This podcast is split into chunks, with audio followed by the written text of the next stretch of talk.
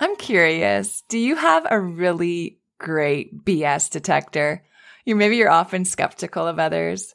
Are you really street smart? Would you say you're pretty self-assured? You often find yourself being the leader in the group. Maybe you even struggle to ask for help.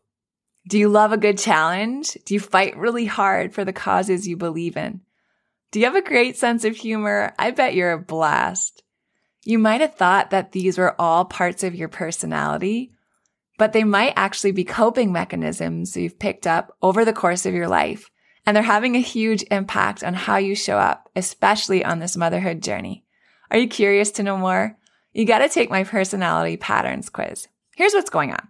When you were a child, whenever an experience overwhelmed your nervous system, you subconsciously built a defense against that overwhelm. Over time, those defenses became a habit and then they became a pattern. And now as an adult, what we think of as our personality is often this defense pattern running the show. It's so interesting, right? There are five different personality patterns and they're not personality types like the Enneagram or the Myers-Briggs but rather they describe the safety strategies that we immediately go to when we start to feel overwhelmed. They don't describe who we are so much as what's blocking who we are. The good news is that once you take my quiz and learn about your pattern, you can learn skills to break out of that pattern. And then you can live and parent your kids as your true and authentic self. Click on the quiz link in the show notes or go to michellegrosser.com forward slash quiz now to take my two minute personality pattern quiz. Hey guys, Michelle here. Raise your hand if you feel like you've been doing all the things, but nothing seems to really be helping. I know you've done the mindset work. I know you've tried to get yourself and your family organized.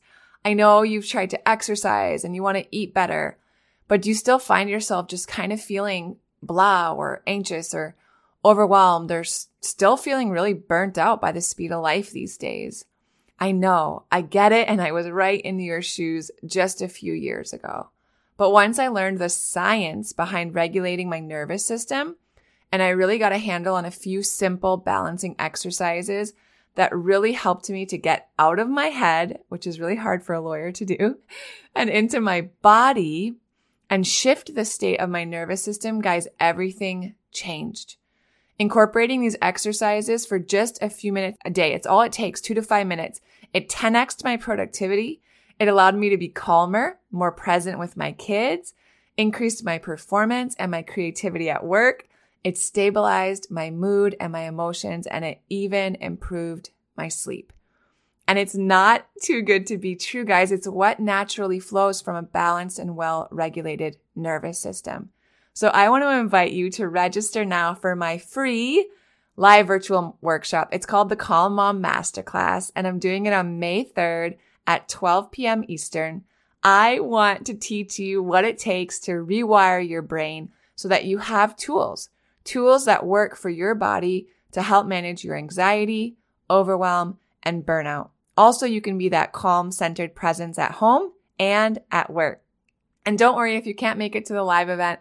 Just be sure to register now, snag your seat, and we'll email you the recorded replay afterward so you don't miss out. Can't wait to see you there.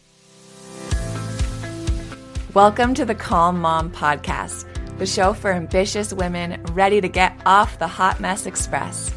I know you've got a lot going on. You work so hard, you're raising an incredible family, and sometimes it can be overwhelming. I'm your host, Michelle Grosser I'm a certified master life coach, attorney, wife, and mom. And years ago, I was right where you are. I was running a busy law practice while raising a family, and I was on the fast track to burnout. I thought I just needed to be more organized or have better routines, but it was learning how to heal and regulate my nervous system that expanded my capacity to gracefully hold more of this big, beautiful life. You too are worthy of an extraordinary life in and beyond motherhood. Learning to be a calm, anchoring presence in your home and at work is going to be your superpower.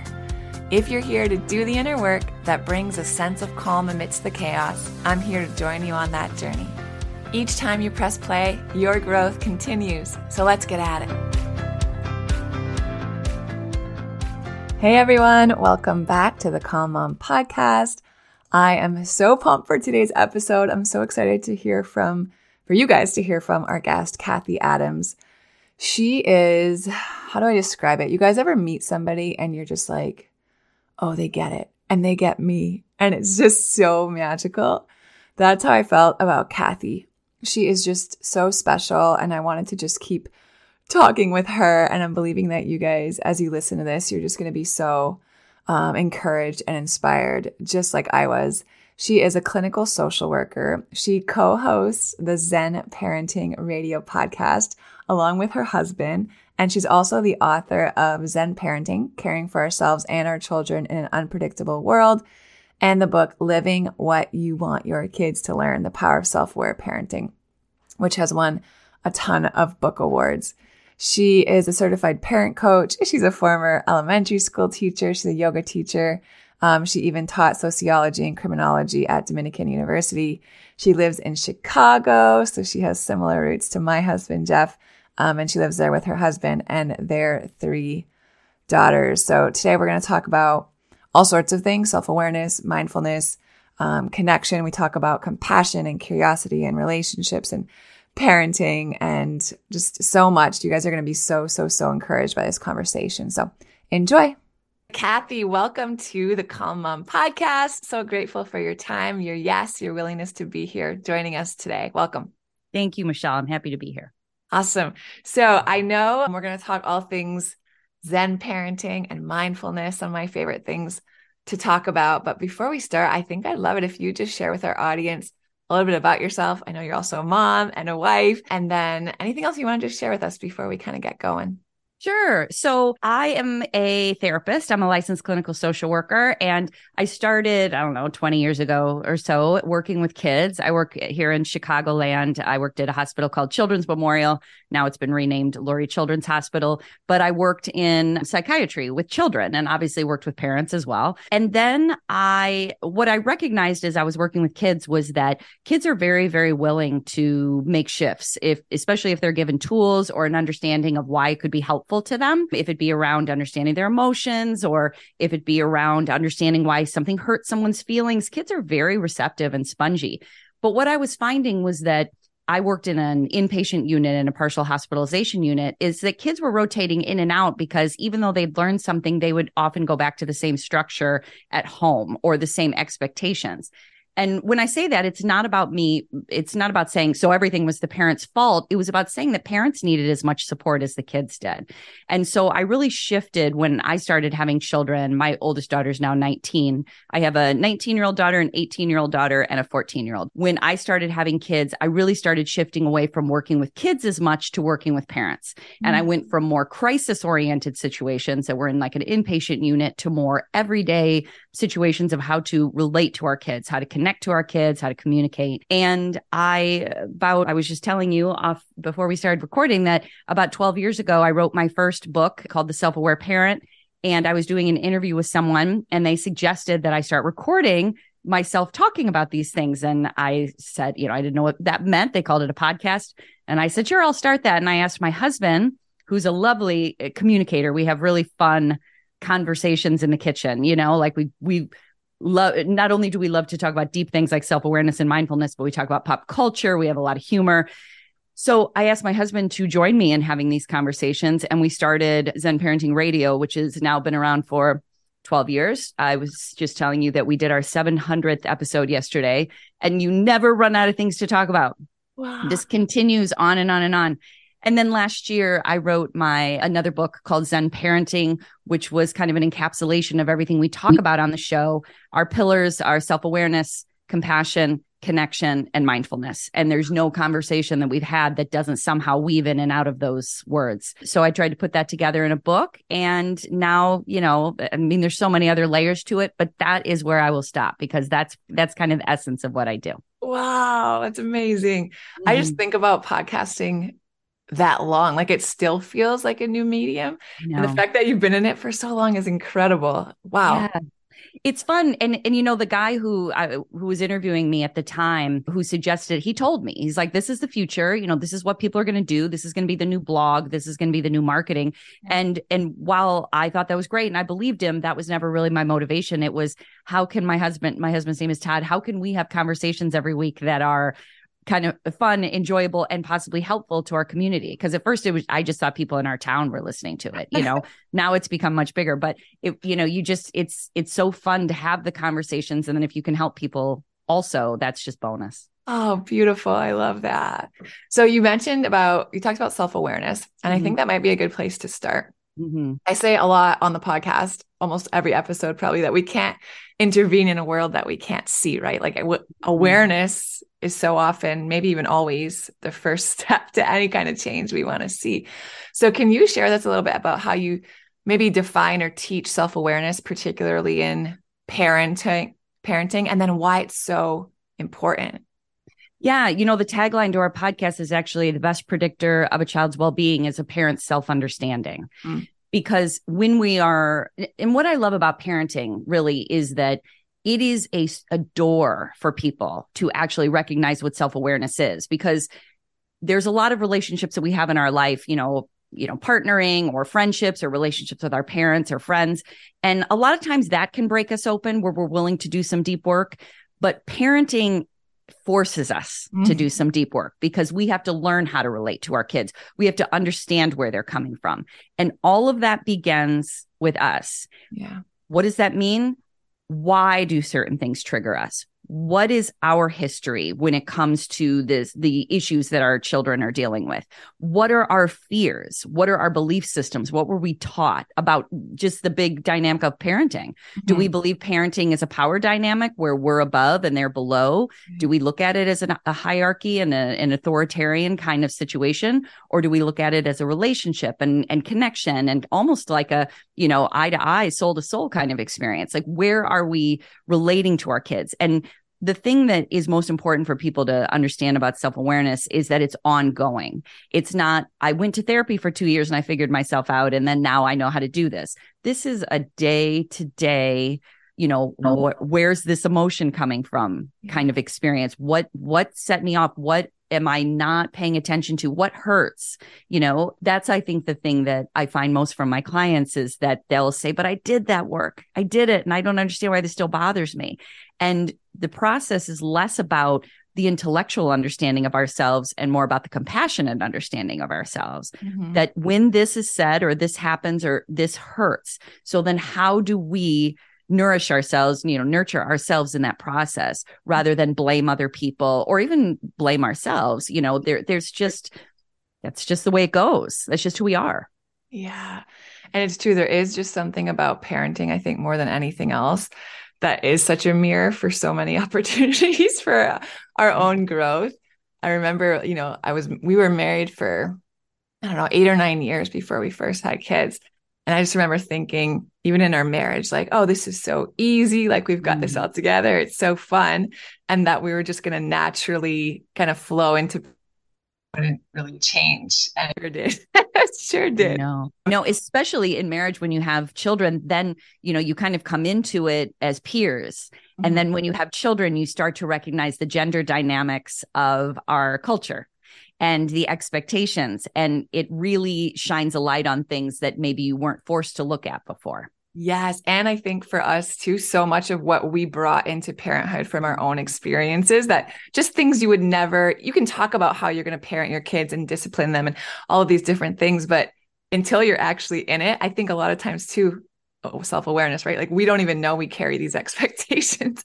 Nevertheless, actually communicate them to our partners. It's so wild. Exactly. I couldn't agree more. And that's, and, you know, uh, there's a, we have a virtual community that we work with every week and there's a man who just joined who just his wife is pregnant eight months pregnant he's trying to figure it's their first child and he's like i'm trying to figure this out and have a plan and know what i'm saying and do and and i totally honor him because i appreciate his pre-work. Yes. and but one thing i say to him all the time is you're not going to know till you're there. You're not it's like all of us who when you have your first child you're you have all this plan. Like i remember saying i'm going to still go to concerts and i'm going to strap my baby on and I'm going to like, you know, not be, you know, at the mercy of a nap schedule. And come on, you know, like this, your life doesn't, is no longer your own. Like, and I love when people say stuff like that because I still honor that desire, yeah. but you can't know you don't know how you're going to respond in a conversation till you're in it. You don't know how you'll feel about it till you're there. And that's mindfulness to me too. Is let's just do right now. Let's just do right now. oh, it's so good. Mm-hmm. So, I guess that brings up for me like if we want to be on this journey of becoming more aware as parents, maybe some people are listening and they're like, "Man, I feel like I'm starting to become more aware or I want to become more aware." One, where where might be a good place to start? Like how do I actually start doing that, becoming more conscious of all of these opportunities? And then maybe there's parents who as they're becoming more aware, maybe that's bringing up guilt or it's bringing up, you know, all of these sorts of things. So how do we kind of navigate that gracefully without being too hard on ourselves if we have children that you know we've we've we've parented in ways that maybe aren't so aware and now we're growing into a greater awareness.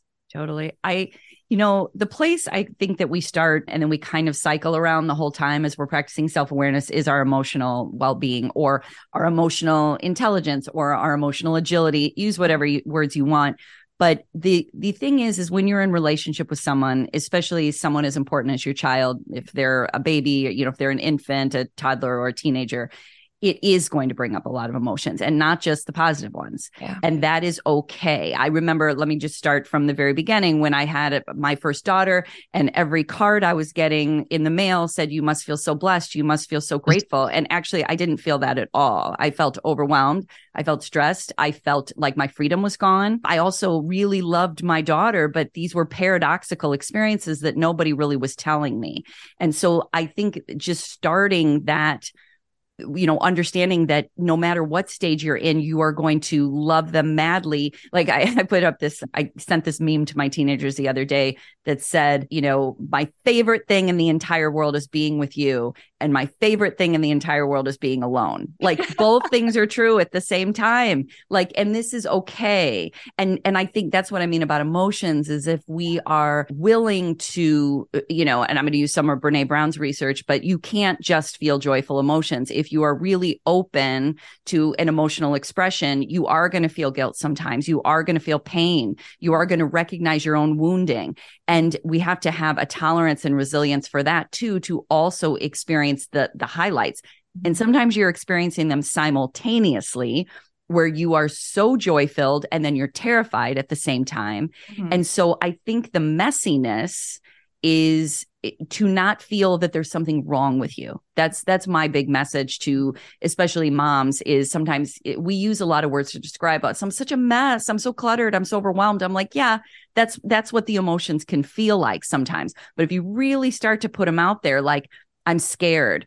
I also love my child and I really want to have something for myself too. It's like, makes sense, makes sense, makes sense. Yes. This is a very normal human experience. And the more we normalize it yeah. and the more we recognize that majority of people feel that way, that's the self compassion piece of gets common humanity. We're like, oh, this is, we're not wrong. We're not doing it wrong. We're just human. And so that's uh, emotions, you know, going back to your question, that ability to really understand what you're feeling, like to really tap into that body awareness too. Like, you know, why does my stomach feel that way? Is that, is that fear? You know, where, where am I feeling the discomfort in my chest and acknowledging it rather than repressing it? Because repression is then where things really start to come out in physical symptoms or reactivity to our kids or and obviously I'll say this as a clinician I'm so open to you know I think getting professional support or having a therapist or a coach or a guide or a group is so essential when we're parents doing it alone I think is chaos it is chaos because it's so complicated. it is. So many blind spots, right? Like we care so much and we have so many blind spots. Emotion. So I kind of want to go there a little bit because you can. Sure, please. And I think just as human beings, we're so scared to feel. Scared mm to, you know, sit in the pain or sit in the guilt or, or, or the shame or whatever. Yeah.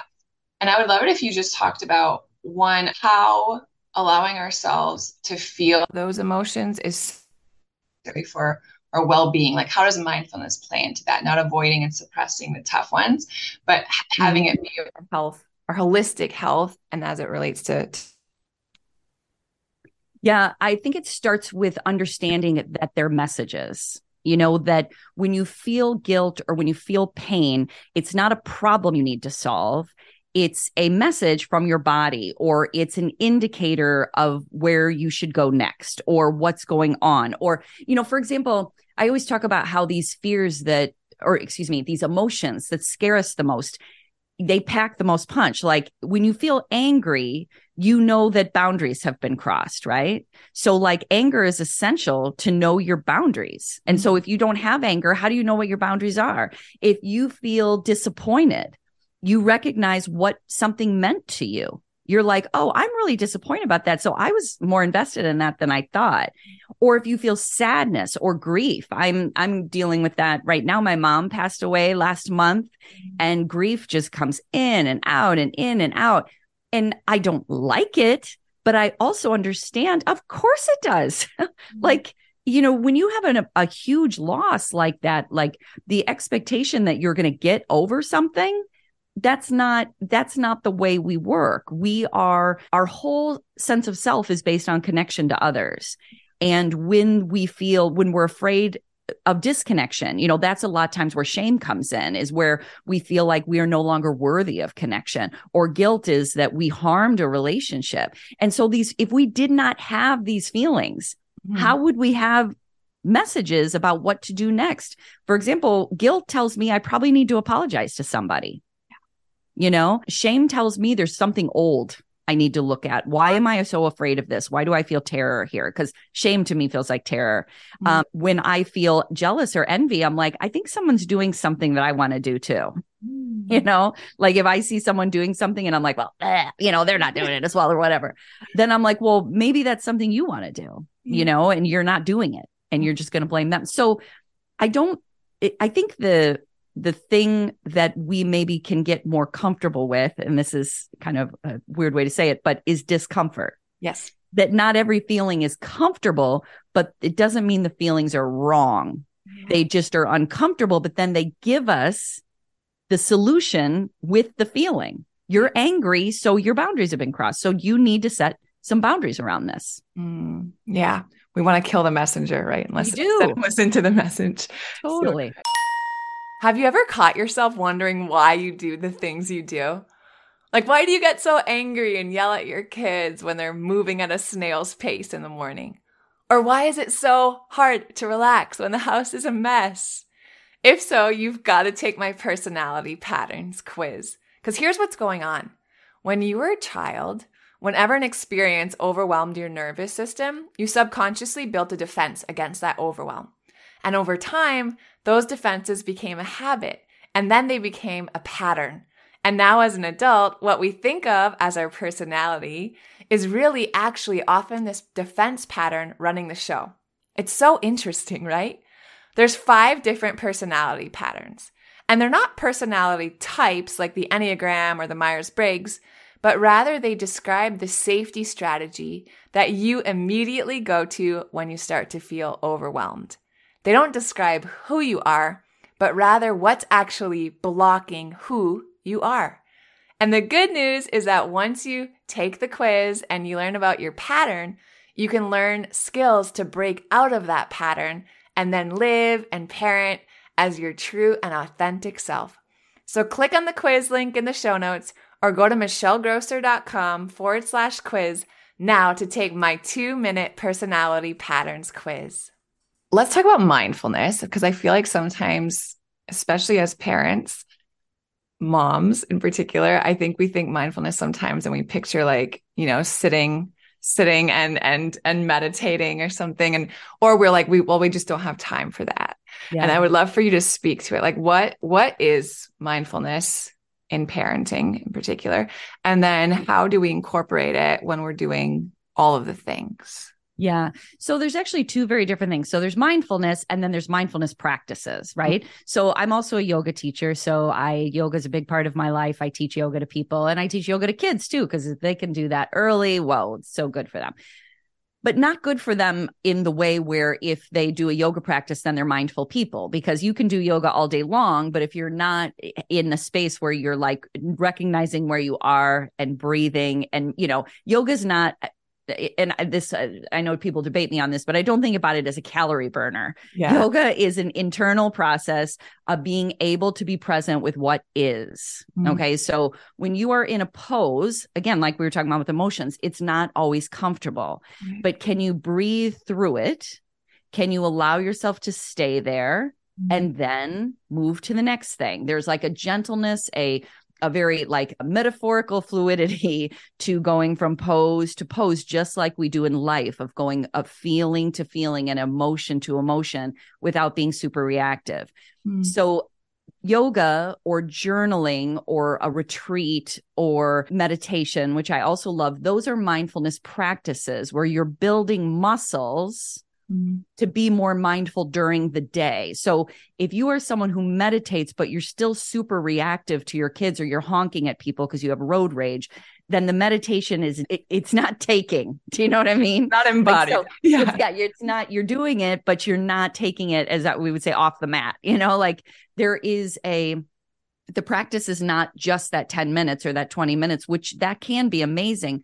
But the goal is to create new neural pathways in your brain and to create new awarenesses in your body where you can take a breath before you say something to your kid Mhm. where you can have a question of is that what i want to do right now before you make a choice what you're really doing is creating space between a you know something some kind of stimulus and then how you're going to react you're just creating space between it and why these practices of yoga or journaling or you know breathing are essential is that's how we then can do it in real time which is the actual practice of mindfulness, recognizing where you are. So, just I'll give an example because we're speaking in generalities. So, if I'm with my kid and I'm with my two, because this comes up a lot, you know, I'm with my two year old kid, and then my two year old hits another kid to get a toy. Right. And which is very common, by the way. Anybody listening, they're really trying to figure out what can I do to get this toy, and they don't have all the adult understanding that we do about what that means a lot of times parents will say, Oh my gosh, I was so embarrassed. This happened. Now my kid's going to be a bully when they grow up. Mm. There's nothing mindful about that belief system because you're not in present time. What you are is you've already moved to when they're five, when they're 10, when they're 20. You already are putting so much pressure on either what happened before or what's going to happen next Mm. really all you need to do in that space and time is you have an opportunity to talk to your two year old about there are other ways to get what they need. It's actually any kind of stressful thing like that is an open door to teach your kids something new because they don't learn through lecture, they learn through experience. Mhm. So that even though it's uncomfortable, that's the door that's open. But you have to if do your best to stay there and not worry so much about tomorrow. And that's a, and we could take that with every age of a kid. Think about all the things our kids do, but Yeah. we just have to stay with them. Wow. And also, I think in that, something that's hard to do or something I'm growing into also is disconnecting what they're doing from how good of a mom I am. like it's not Oh. always reflective, right? Because I think Oh. sometimes that's what comes up. And then we feel like we have to say these things or we catastrophize or whatever. We do like every practice, you know, and that goes back to self awareness too, is that we really do culturally have this belief that if our kids act a certain way, then that is reflective of us. Right. And while I can understand that, and someone could give me examples of where, well, you know, mom's not paying attention or whatever it may be, I'm not saying they're completely divorced. What I'm saying is that I have three daughters and they're completely different people and they speak completely differently. They have completely different ideas about what makes the world go round and they are in completely different activities.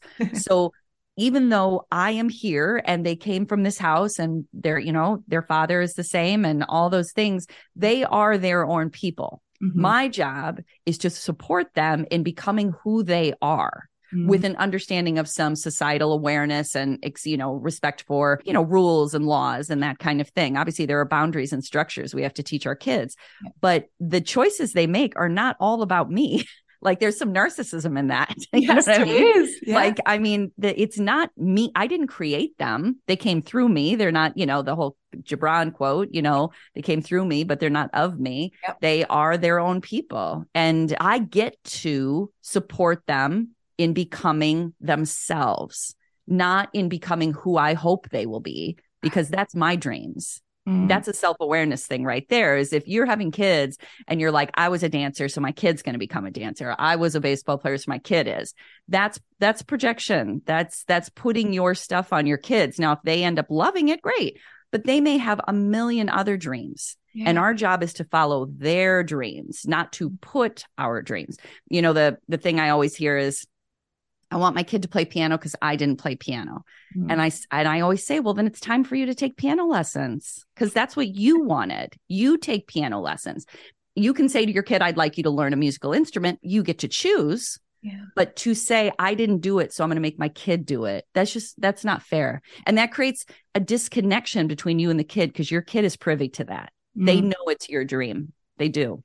Yeah so so so many things. It's so good.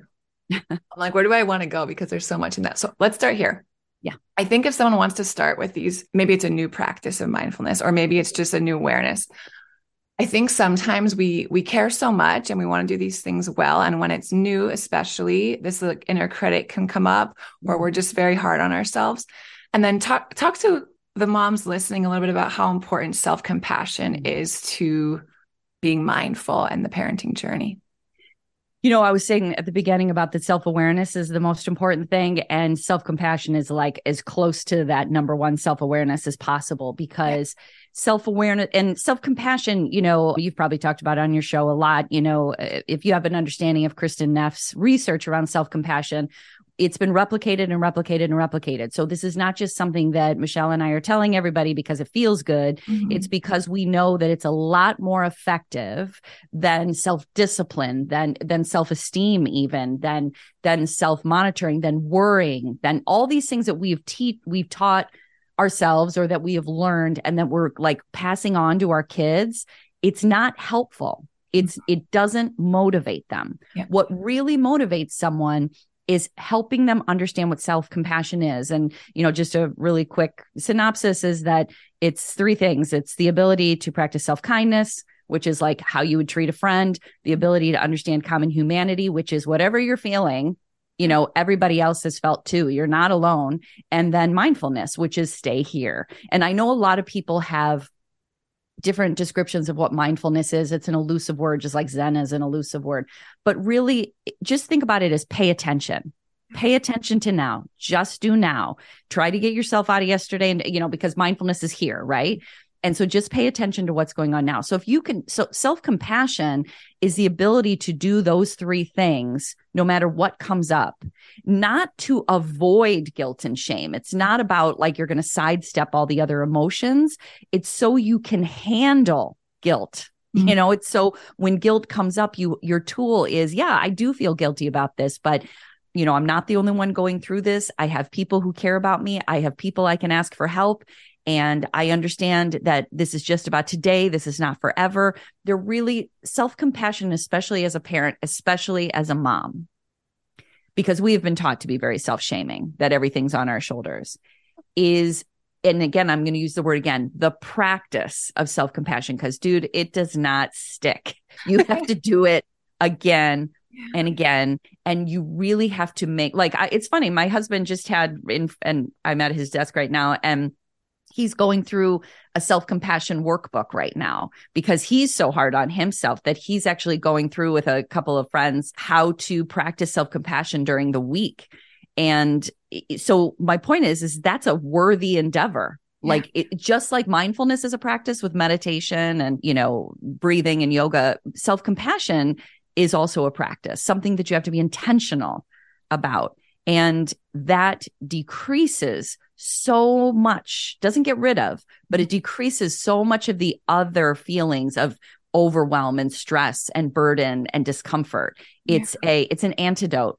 You know, it it doesn't solve it all, but it certainly helps. Yeah, it's a powerful tool. Powerful tool. And it makes so it makes our load so much lighter, right? Because it's yes. you know, that less pressure. Yeah. I love thinking about it like a tool. And I I wonder when we feel triggered and as we start to become more aware, you know, maybe six months ago, it was just like, I'm angry. But now, as our awareness grows, it's like, okay, I'm aware that there's something under the surface here yes. that was triggered or that was, you know, poked and whatever's going on here. What are some of the like tools to regulate that you like to teach parents? Like when that trigger comes up or you're feeling like I'm about to, you know, lose it on my kids or snap at my husband or something. What have you found to be some of the effective ways we can help ourselves to regulate so that we are in a place where it feels like we're being mindful and we're able to be aware? Yeah, well, you know, I kind of split it in two parts. So there is the part where when you're starting to recognize what does trigger you, or like you said, there's something under it, mm-hmm. there's that those are again arrows pointing somewhere. Like something lives under here some belief system that you haven't looked at a trauma that you experienced a, a, a running tape in your head that is not helpful now. It may and here's the thing that's interesting. Talk about self-compassion sometimes what we figure out about the stories or beliefs that we carry in our body and our mind is that they were super helpful to us when we were little. Like it could have been the only way we were able to survive in our family or survive in school or in the sport we were in or whatever. Mm-hmm. It maybe was a defense mechanism that was required at the time. Mm-hmm. But now that we're older and we're raising our own kids, it's not effective anymore. It's actually keeping us from connecting. It's mm-hmm. keeping us separate or it's like these defense mechanisms are so outdated. They're like for a 20 year old, right. you know? And so that's one half of it where the willingness to do the work and to question, not to be hard on yourself, to recognize this doesn't work anymore. It worked 10 years ago, 20 years ago. Right now, I need to leave this behind or put it in the back seat. You can never really get rid of these parts of yourselves. You just have to kind of change places and say, yep. I'm in charge now. Yeah. And then so that's one part of it that you have to be willing to work on what's going on internally. But then when you're you know working through that and you are reactive or you know you're going to be reactive you know there are eh, there's and i can only speak about myself or you know the people that i what i kind of share with the people i work with is my big thing is breathing and humor. These are the the two things. and when i say breathing i don't mean that i'm like i must do pranayama to like you know like we get so like hoity about these things. I don't I don't care what you call it. It's like the ability to my daughter says something and it's so annoying, or she what she's saying is blaming me for something that's not my fault. You know, all the things our kids do. Yep. And for me to stop for a second and to literally just breathe, like, okay, and I make then a choice to respond rather than react because react and response are not the same. Reaction is I'm coming at you with my emotion. Response is I'm feeling all the emotion, but I'm going to choose a different word or I'm going to say, okay. You know, sometimes I don't really even say anything back. I'm like, okay, they're blaming me right now, right? And then humor is my husband and I. That's kind of why we like doing Zen parenting because we talk about very serious things, but I think even in serious things, you need humor. I think that the ability to say, you know, what your kid is blaming you for something to be like, yeah, I suck.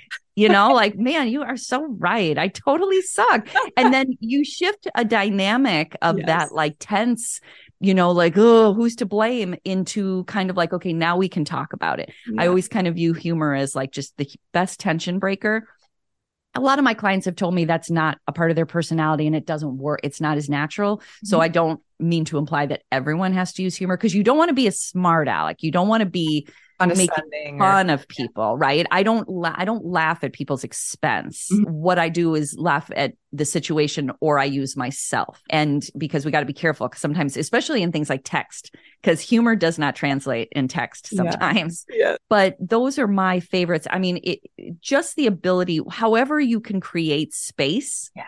You know, that's uh, just space between how you respond.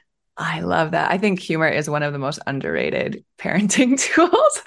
I, th- I did a whole podcast episode about it because I just do. I, I think it's underrated. And when you bring up about your kids just saying things and then deciding to respond with humor, yesterday I drive my girls to their dance class and my daughter who just turned six last week so a very new six year old was just losing her mind because she wanted me to spell the word gift and she was convinced there were two vowels in it like things yeah. that six year olds right and it's like it was so irritating to me for some reason because she was losing her mind yeah. and i did in that moment i just i did exactly what you're saying i took a deep breath and then i found a way to you know make a joke that was okay with her but it did it shifted the whole atmosphere like she was about to just go on full meltdown mode at the end of a long day over something that seemed to me to be so trivial but it was an yeah. opportunity to shift it and what I love about humor, especially when it's used in love and appropriately like that, is that what it's doing is it's you're connecting. yes. with your kids in a different way. Yes. And I want you to speak a little bit about the power of connection because I think sometimes our kids don't behave, and I'm saying that in air quotes, like we think they should, right? And it's like, I'm going to discipline or I'm going to like time out or whatever, whatever your go to is. But so often it's just like, if we just connect, we're mm. going to see so much change. Yeah.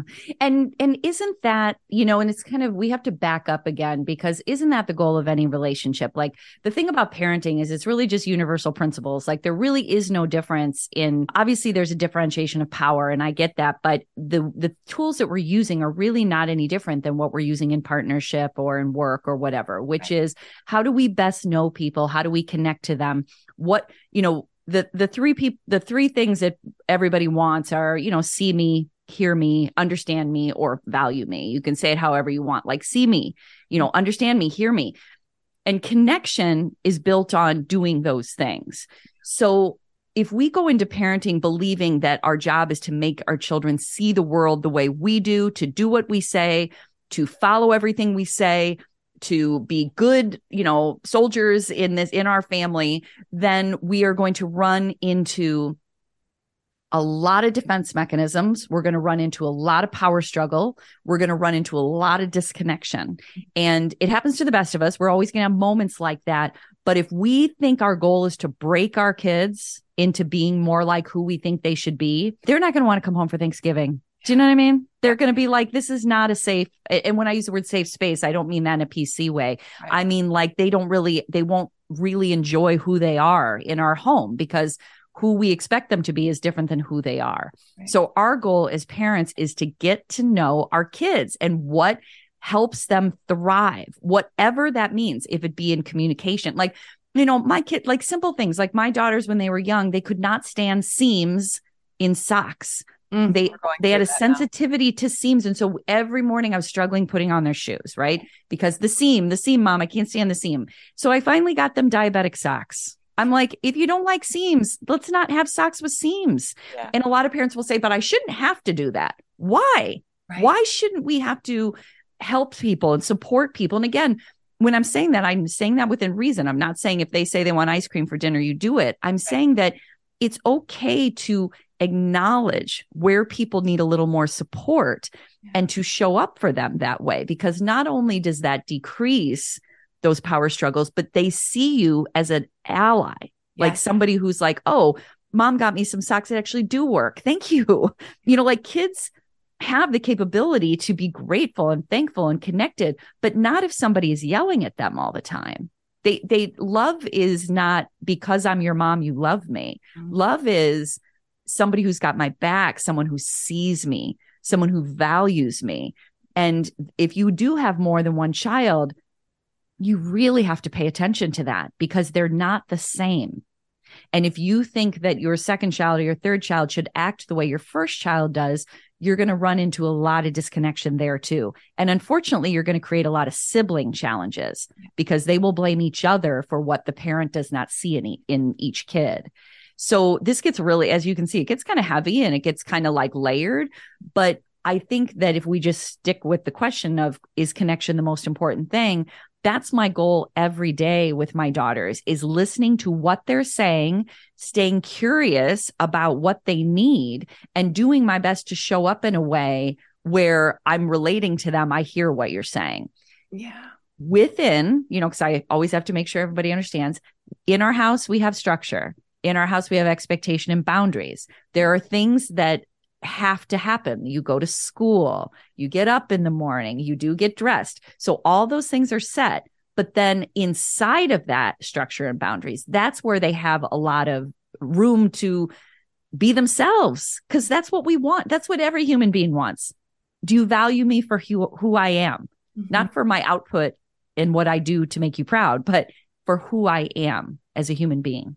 That's the freedom that's available within boundaries, right? Yes. Like so yes the boundaries create think about it as like a you know like a, a, house you know like a structure the boundaries in the structure and then inside that house there's so much room to decorate and grow and thrive and but if there were no walls you'd be like i don't even know where this begins and this ends yeah so both are essential yes yes oh such good teaching okay i want to you mentioned a word and i want to talk about it before we end today. Yeah, sure.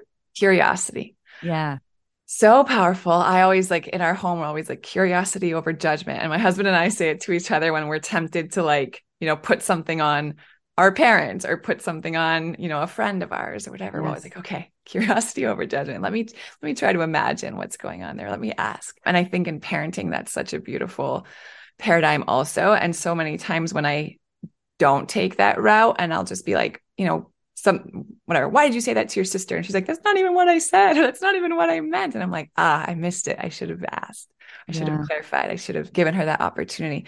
And I know that's something that you teach on just curiosity. So tell us a little bit about the power of curiosity and when it's, you know, an opportunity for us to to maybe move in a new way or have a new pattern, right? You were talking about patterns.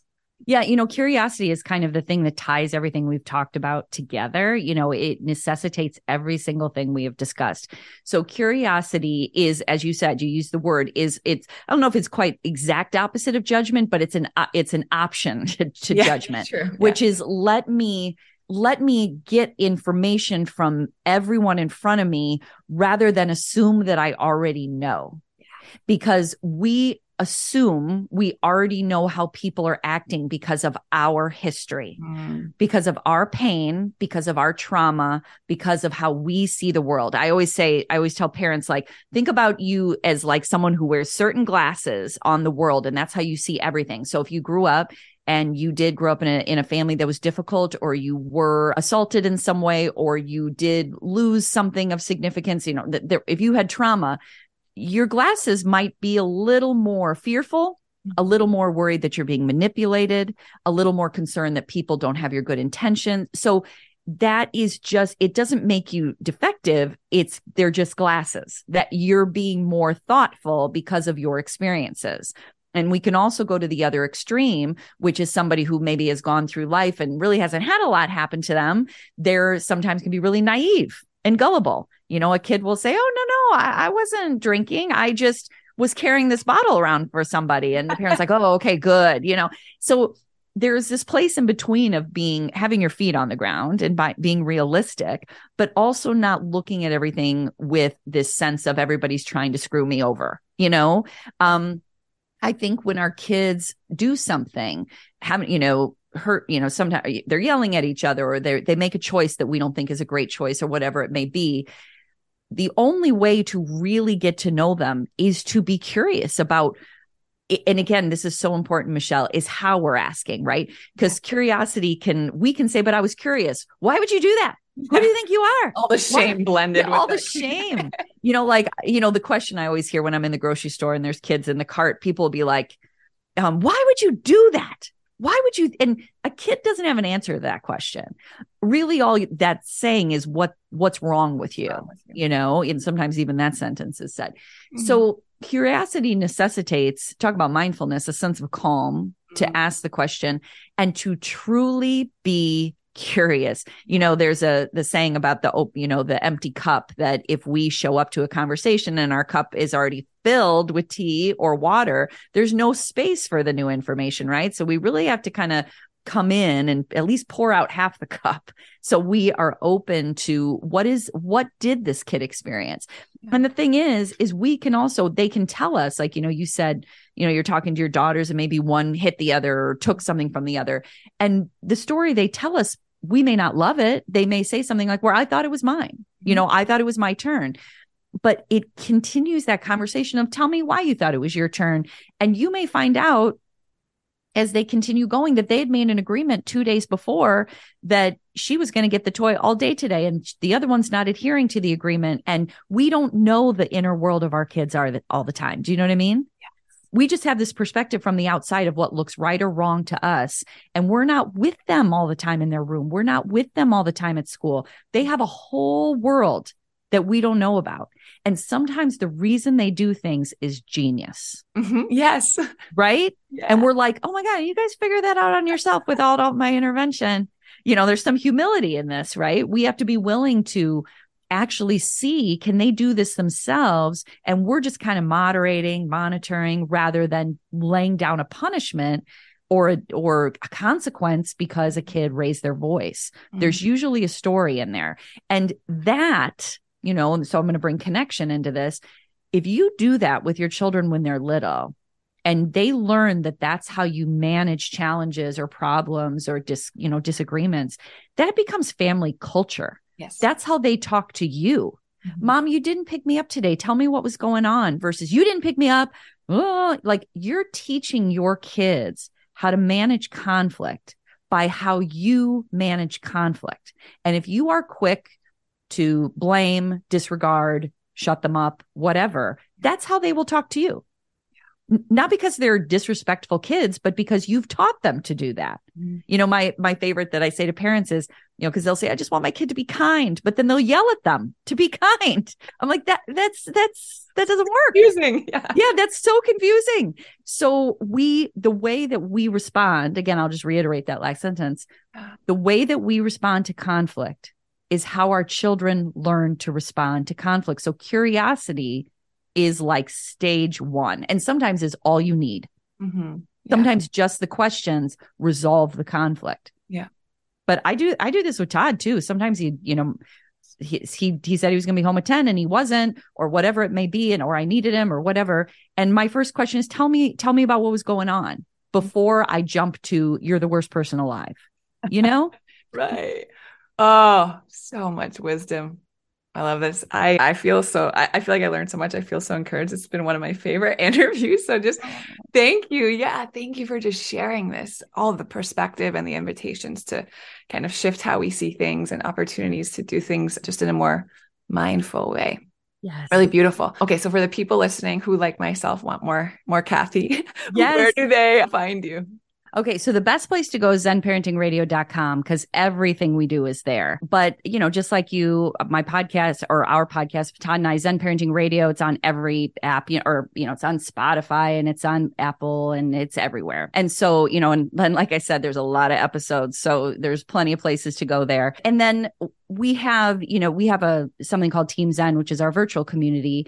And if you really, really wanted to get engaged with these kind of conversations or have people from all over the world who are doing the same, you know, you can find that group on zenparentingradio.com.